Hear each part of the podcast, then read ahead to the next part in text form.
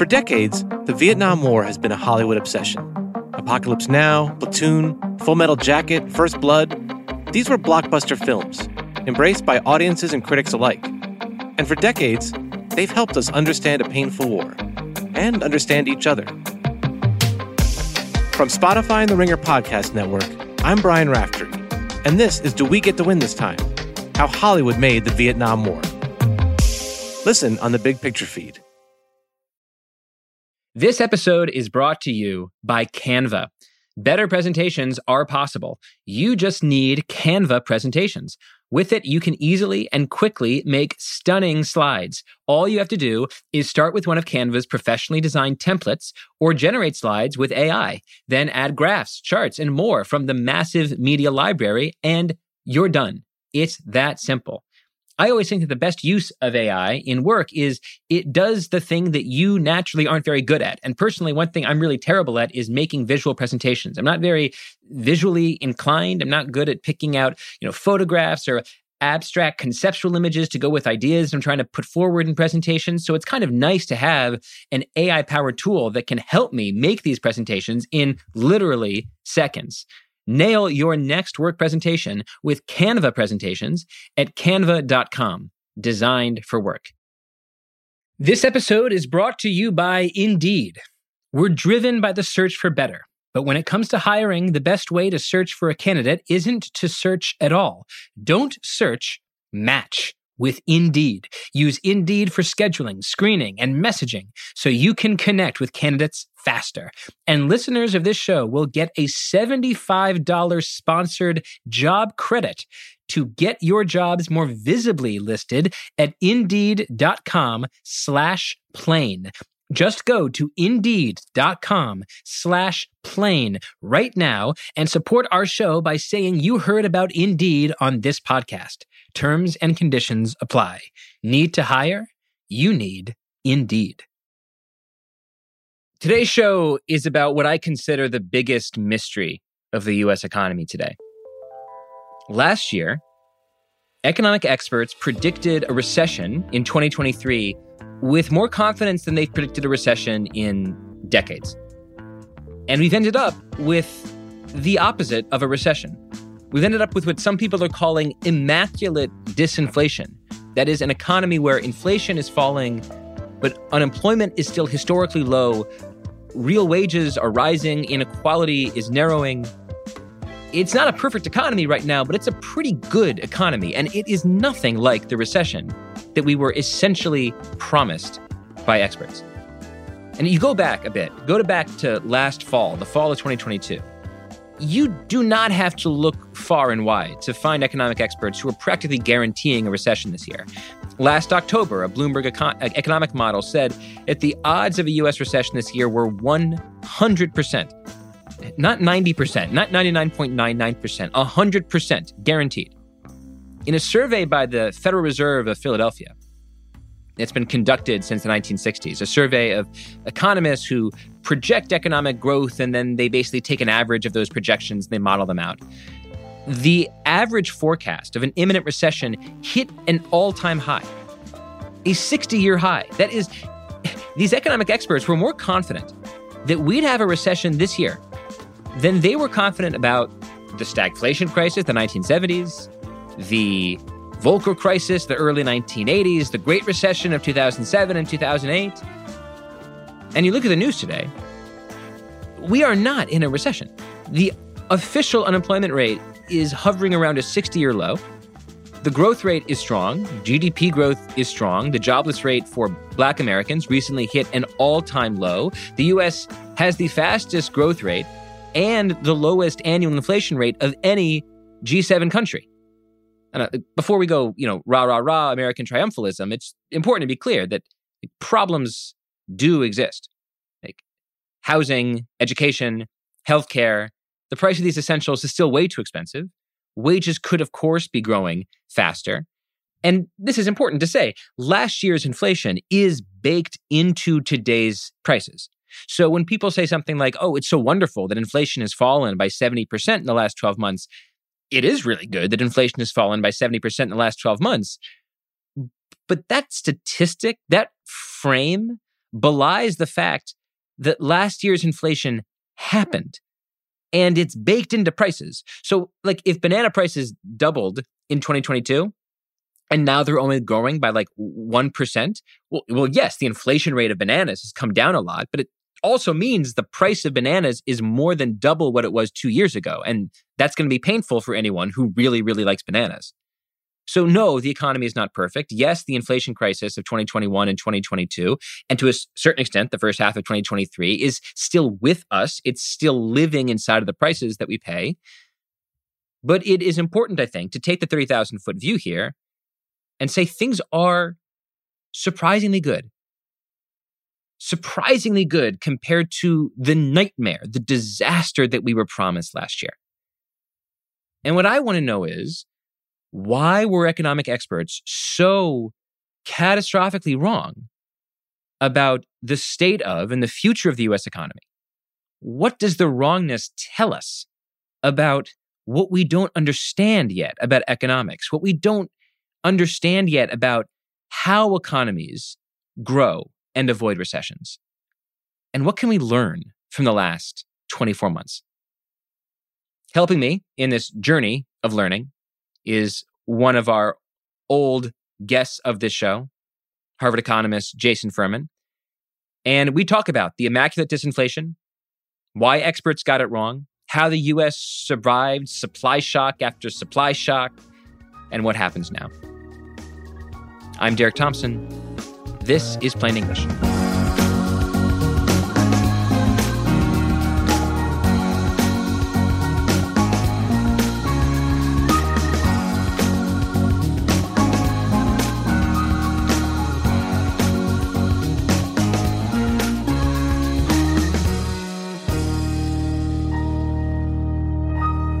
Jason Furman, welcome back to the show. Great to be back. Jason, economists are never really sure about anything. It's always on the one hand this, on the other hand that. But to the extent that they're ever sure about anything, they seemed very, very certain that we would have a recession this year. We are not in a recession. We do not at the moment seem to be even close to a recession. What happened? Why did all of the experts get 2023 so wrong? Yeah. I mean, and just for context, forecasters basically never forecast a recession, and then sometimes they happen. This time they forecasted a recession and one didn't happen. Um, in terms of my own views, my recession probabilities were lower than a lot of other forecasters, but way higher than they would normally be. Um, so I too am surprised by the economy. Part of it is that there are just these massive movements the fiscal policy we did was huge and it has long and variable lags helping the economy. And then we did some more helpings of it with things like infrastructure, um, IRA, and chips. The monetary policy move was also huge. But interestingly, and I think this might be in part of the story, rates rose really, really fast, but they didn't actually rise that high. If you look at long term interest rates, they've spent most of the last year and a half around 3.5%. They've gotten a bit higher lately. Um, that just isn't a high interest rate by um, historical um, standards. And then there was just, you know, the unsnarling of supply chains. Then you throw in the Russia shock. That was a huge shock to energy prices, but it actually went away um, relatively quickly. So another part of the forecast error was people thought, you know, oil might go to 150, 175 dollars a barrel. Instead, it went all the way back to or even below where it was prior to COVID or anything like this. So I think there's a number of different things, but for me, the most important, our fiscal policy continued to prop the economy up. Monetary policy just wasn't that tight, even if it got a lot tighter.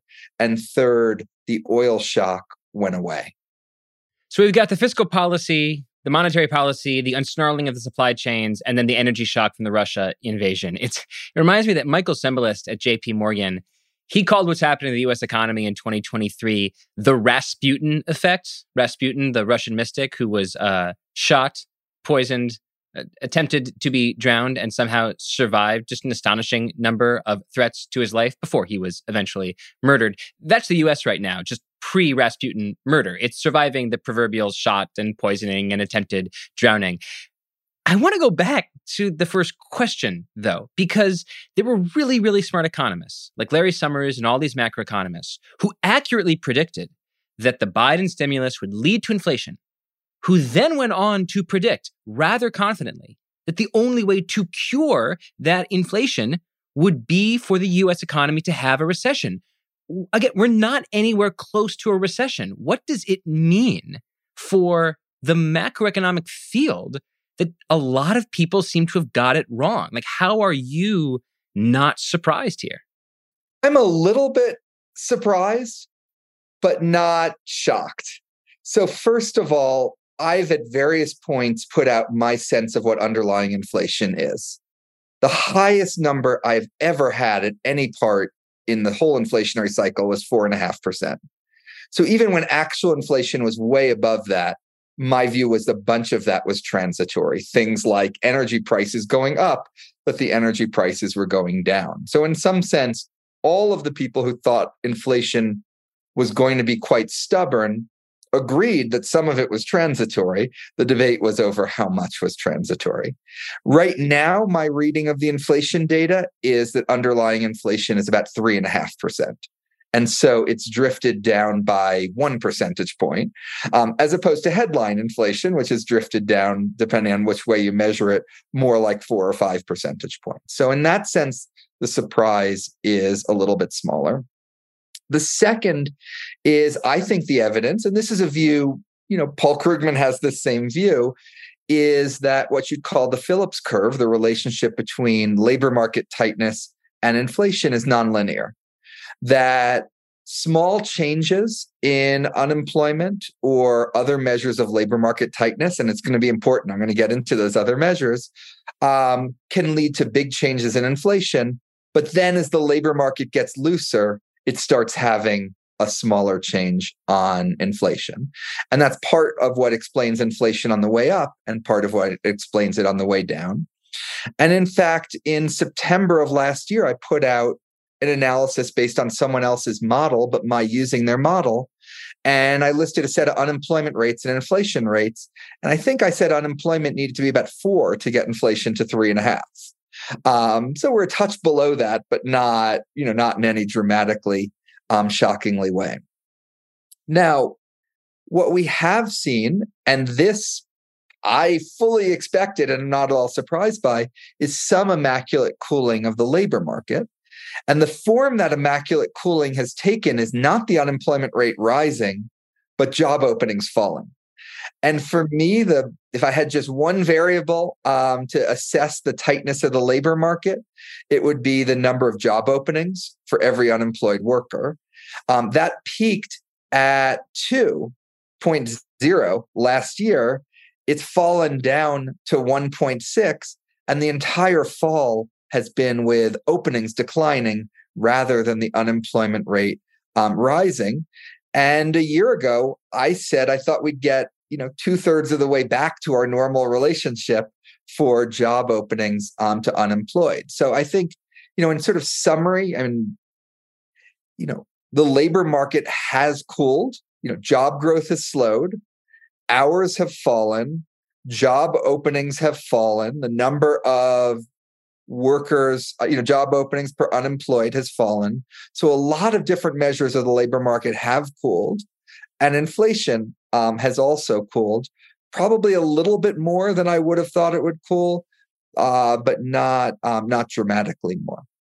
Now, if inflation falls to two and a half percent with the unemployment rate at three and a half, um, then I would be very surprised, and it would cause me to revise um, my views. But I think, you know, I just don't think uh, we're there yet. So we've talked about the first mystery, which is how did all these economists predict a recession in 23 while the reality is that this year could not be further from a recession? There's another mystery, there's another gap, and that is the gap between Americans' perception of this economy and the reality of this economy. So, one poll in April found that at the same time that the unemployment rate hit a 60 year low, the share of the American public that expressed negative views of this economy hit a record high. That is so interesting to me.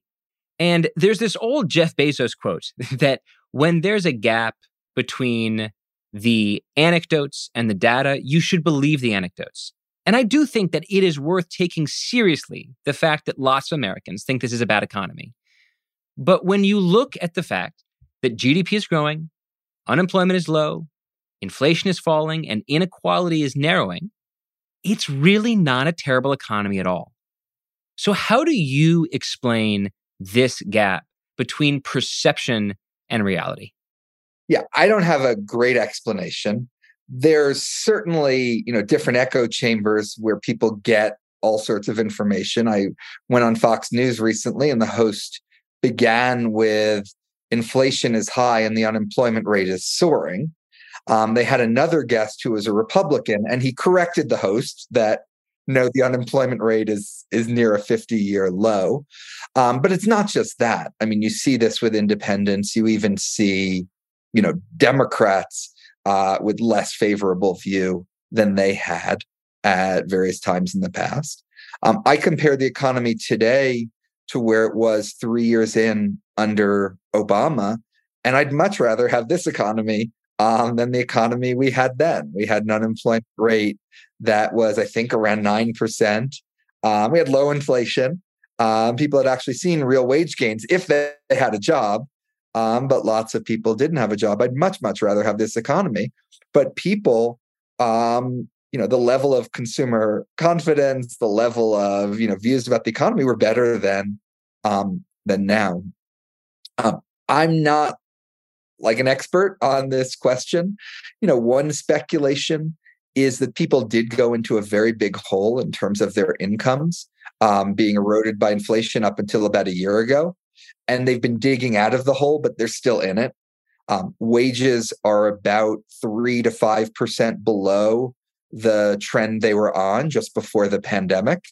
And, you know, I don't think people compute that exact statistic, but after you've gone through a huge amount, um, you know, maybe one year of gains isn't enough for you and you're waiting to see more evidence um, that they're durable.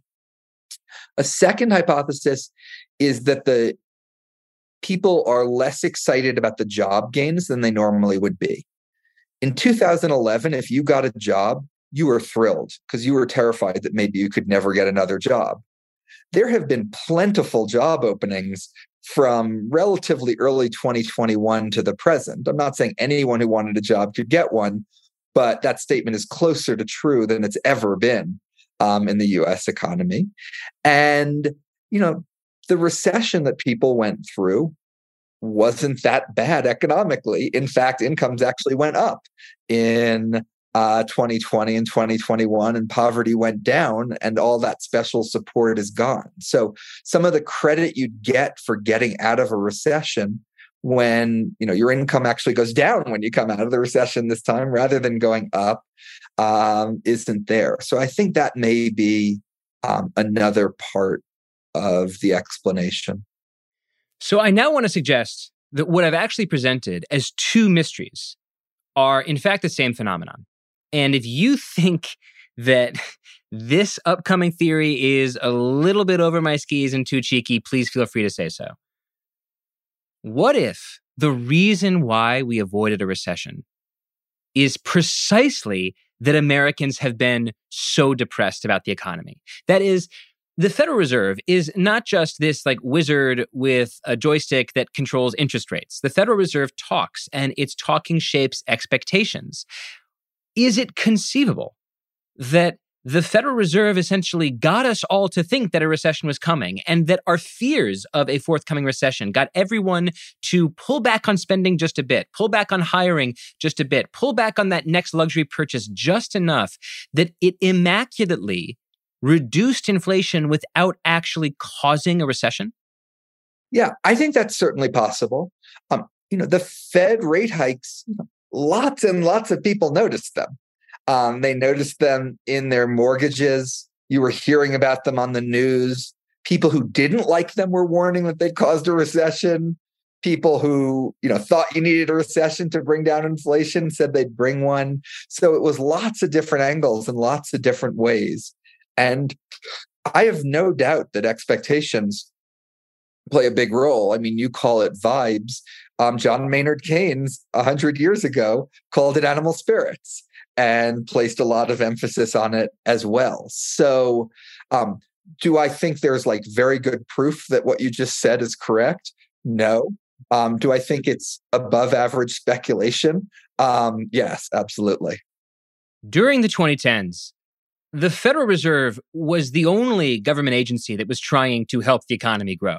We couldn't do anything on the fiscal side. You guys tried to pass tax cuts, you tried to pass some spending programs, but the Republicans simply weren't having it. So monetary policy was the only game in town. And growth in the 2010s was pathetic. So the Federal Reserve, you could say, kind of didn't succeed in really pulling the economy out of this slowflation period. Now you fast forward to the 2020s, and it turns out that the Federal Reserve, while it has maybe engineered this soft landing, hasn't really had this strong effect of interest rates go up and then the economy goes into the ground. Is it possible that if you put these two stories together and realize the Federal Reserve both failed to stimulate an underinflated economy in the 2010s and failed to depress an overstimulated economy in the 2020s, that maybe the Federal Reserve and monetary policy isn't as strong as we thought it was. Yeah, I think there's really something to that. And there's actually economic research that finds that the economy is less sensitive to interest rates um, than it used to be. Um, when interest rates go up, it, for example, affects the manufacturing sector which relies more on borrowing money to buy equipment than it does the service sector, which has a little bit more just an ongoing flow of costs that it doesn't borrow money to cover. As the manufacturing sector has shrunk in the economy, that's one channel by which you know interest rates just aren't going to matter as much um, as they used to. More um, you know, and and there's sort of a number of other things like that. So I think that's a thing that you're starting to hear a little bit of debate within some of the Federal Reserves of maybe we have um, less power. Now, what does that mean? One version is if fiscal policy doesn't get its act together, that means we're going to be in a world where you go into recession and they cut rates to zero, and they do a whole lot of quantitative easing, which is way below what they used to do in recessions. And then you get into an inflationary period and they have to raise rates really fast and really high, maybe even higher than they have um, so far. And that's a world of sort of a lot of financial market volatility um, as well. To the degree that thesis is true, you know, the good thing to happen would be if fiscal policy were lending a hand. Um, and fiscal policy has proved itself pretty good at stimulating an economy when it's in a downturn. Um, I agree with you; it did not do enough um, in the uh, wake of the financial crisis. I think it did too much this time, but both times it was directionally correct. Um, what fiscal policy has shown no ability to do is to help cool down um, a heating economy. In fact, we've seen, you know, the deficit right now is actually rising again um, over the last year. You've seen uh, ways in which fiscal policy has been expansionary, and the politics say people are hurt, hurt being hurt from infl- by inflation. Um, you're going to go pass a tax increase on them to slow that inflation? Um, of course not. So it's there's an asymmetry um, that I worry about, where fiscal policy sort of can help solve half this problem of less uh, effective interest rates, can't solve the other half. It is conceivable, I suppose, putting my two theories together the vibes theory and the interest rate sensitivity theory, as you summarized uh, my my second point. It's possible putting them together that we need a new paradigm for thinking about how exactly the Federal Reserve mostly impacts the economy. And it is at least conceivable. And this is a question for economic research. This is a question for some, you know, PhD student out there or some uh, economic professor out there. It's possible that the way the Fed mostly in the 2020s, 2030s, this new paradigm changes the economy is more through the vector of expectations than through sheer rise in interest rates. The actual jacking up of interest rates, while of course important, certainly to, especially to, to some sections of the economy, might actually matter less than the vibes, than the general sort of optimism to pessimism gauge that the Federal Reserve has some power over changing. I think that's like that's an it's an interesting idea that you know we typically think of the Federal Reserve as like you know this joystick of interest rates, but in fact it's it's the way the Federal Reserve makes people feel that might be the more significant driver of economic activity. Yeah, I think that's exactly right. And just to sort of think about academic economics, um, you know, originally expectations were just this random thing that you didn't understand. They came from somewhere and they moved around. Um, then they were adaptive. People looked back and just thought whatever happened over the last year was going to happen over the next year. Um, that wasn't really right because people are more forward looking. You know, they're looking at the Fed raising rates and thinking, how's that going to affect the economy? Um, so then they shifted to rational expectations. They're forward looking and calculating everything perfectly, knowing exactly what's going to happen, at least on average, correctly. Um, that's also not right. Um, and so, where do you go if people aren't just naive, backward looking extrapolators? They're not genius, forward looking forecasters they probably have all sorts of biases, but they do process, you know, some of the news and some of the information. And um, yeah, I think cracking that nut would be um, would, would would be really helpful in understanding all of this. This episode is brought to you by Canva. Here's a writing tip for work. Don't just write. Use Canva Docs. It has Magic Write, a built in AI text generator powered by OpenAI to help you create almost anything from meeting agendas to job descriptions, marketing plans, proposals, and more. Canva is here to help you get it done. If you've used AI for work, for writing, for coming up with bullet points for a podcast, a meeting, you know that AI works best when you're specific, when you tell AI exactly what you want and then tell it again and again.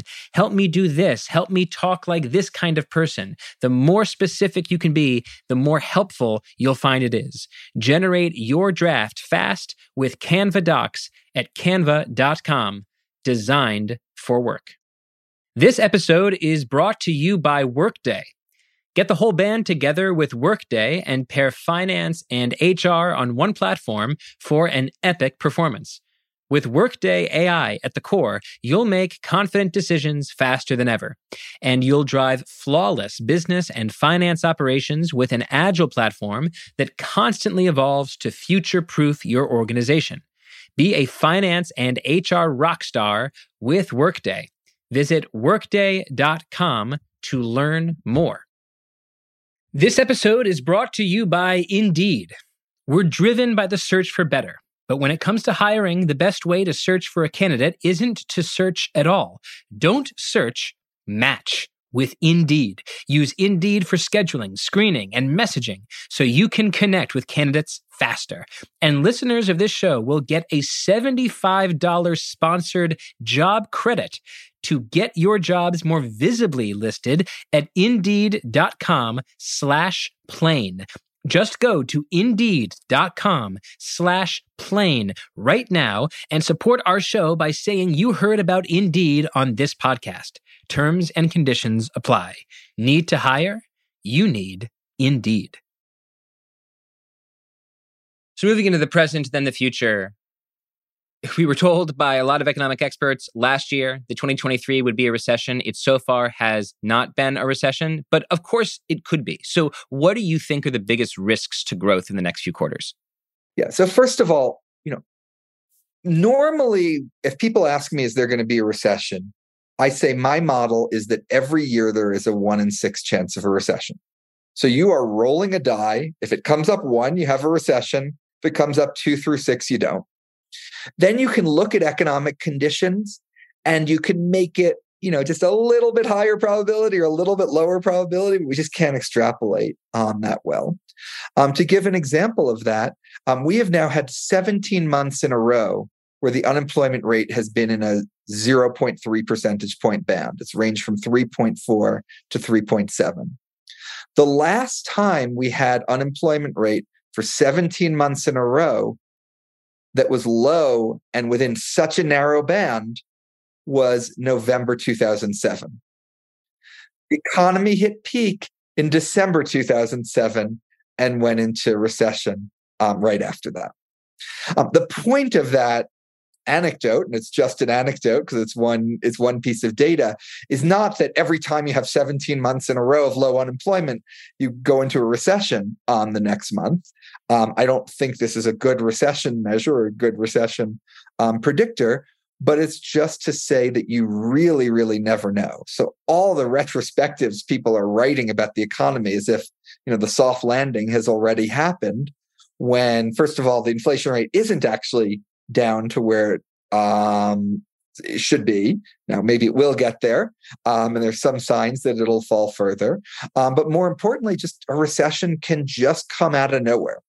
Um, and by the way, that recession, it wasn't financial crisis recession when it started. The financial, you know, Bear Stearns, which was the first ratchet in a real way in the financial crisis in the United States, wasn't until February 2008. We were already two months into the recession um, by then. So, um, you know, so the first thing to say about recessions is they're a little bit unforecastable and a little bit um, come from nowhere. I had been pretty disciplined in articulating that view for a very long time. Um, I abandoned that view to some degree last year, and I regret it um, in retrospect and sort of want to go back to that view. Um, but you did ask what the risks are, and you should always be looking out um, for what the risks are. Um, one is there is a possibility that the lagged effects of monetary policy will catch up with us. I happen to think most of the effects of monetary policy we've seen, but one channel is as businesses need to refinance their loans, they're refinancing at much higher interest rates and in some cases won't even be able to refinance and so there'll be sort of a cash hit over and over and over again on a lot of businesses especially in things like commercial real estate um, a second related one is that lending terms are quite um, are quite high um, third is we have recently seen another round of effectively financial condition tightening um, as mortgage rates have risen again, which could depress home building. The 10 year treasury has risen, um, the interest rate has risen about 70 basis points, seven tenths of a percentage point um, in the last couple months. And so there's been some financial tightening. I think those are the things that worry me the most. And I guess the last thing that worries me is that part of the non recession last year was the you know extraordinary American consumer. And they're still spending more than I would have expected given their incomes. And so I think at some point that consumption growth um, needs to slow. Your best guess is that it's sort of a gradual easing, but you know there could be a sharper um, reduction in consumer spending growth. I would add to all of that that as you said, part of the non recession last year was the extraordinary growth of the American consumer. It was also the decline in oil and gas prices. Energy disinflated, and that really helped the US economy because there's just nothing worse than the cost of energy, the input into everything, going up and up and up every single month. That's to a certain extent an international story over which the United States has only a little bit of control. And I was just thinking as you were talking that one negative aspect of the Rasputin explanation for the US economy is that the US is extraordinarily sensitive, if not to necessarily the Federal Reserve's interest rates, to the shooting and poisoning of geopolitics and world events. And we can't predict when the next domino is going to fall when it comes to oil supply or or global wars. You know, maybe there'll be a positive shock where China, as I've recently seen, is trying to negotiate potentially a peace between Russia and Ukraine. That could be very positive. We could also see some kind of negative shock somewhere, whether it's a you know climate change refugee crisis or some other invasion of an energy sensitive uh, country. So that's the other thing that I guess I worry about is that if if the parsimonious explanation of what's happened in the last 18 months is that the US suffered one supply shock after another, inflation went up, and then over time, the supply shocks resolved themselves. And so inflation came down um, as the American consumer continued to spend its way uh, through the bad times. Well, maybe we're just maybe we're just in an interregnum of a low shock period. And in the next few years, we're just going to see a lot more shocks again, in which case the US is going to have to survive a lot more proverbial killings and and and drowning. So that's that's one of the things that I'm looking at. But the hard thing there is it's just as hard as it is to predict you know general macroeconomic growth in the next few years, it's very, very hard to predict where the next geopolitical crisis is going to come from. Yeah. So yeah, I mean, in some sense, geopolitics should always be on your list. Um, you know, could there be, you know, some you know military thing between Israel and Iran that drives oil prices up. I'm not predicting that. I'm not an expert on that. I'm just saying there's always stuff um, that happens, and you know I do think for the I think part of why I think some of the celebrations of inflation are premature is that energy prices have fallen about 15% in the last year. We're in a favorable supply shock. Inflation looks temporarily better than it is. And some of that probably shows up in core inflation, even when you strip out the energy just because of its indirect effects. For recession and GDP, um, you're right to worry about oil prices, but we should be much, much less worried about them than we used to be for two reasons. One is the economy just uses less oil per unit of GDP than it used to, or more energy um, efficient. And uh, more importantly, we produce a lot of oil. So when oil prices go up, it helps one part of the economy, which is oil producers. It hurts another part of the economy, which is consumers. The net effect of that is probably a negative, um, but there's some hedging. And by the way, we've been talking about the US economy and the recession that didn't happen. Um, in Europe, which does not have that hedging with respect to oil, and which also had much more severe natural gas price problem as a result of the Russian invasion. Um, the euro area has had two quarters in a row of negative growth.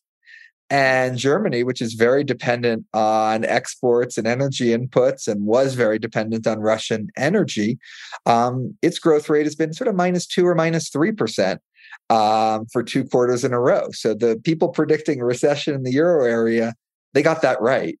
Um, I think part of why we avoided it was the energy shock wasn't as bad here and in some cases like natural gas basically barely happened um, here yeah.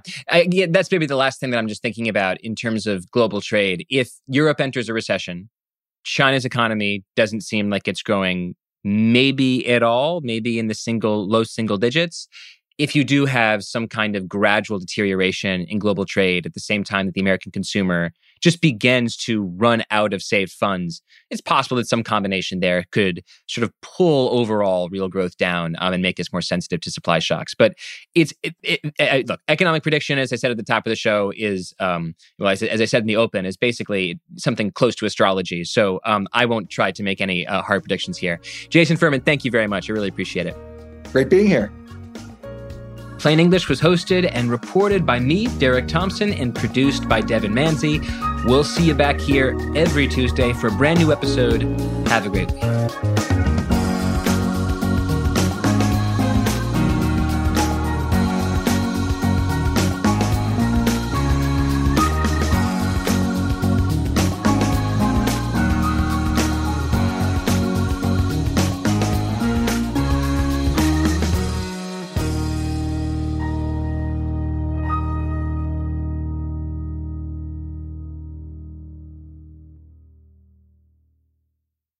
This episode is brought to you by 20th Century Studios' Kingdom of the Planet of the Apes. As a ruthless king builds his empire at the expense of the remaining human race, a young ape will fight for the future of apes and humans alike.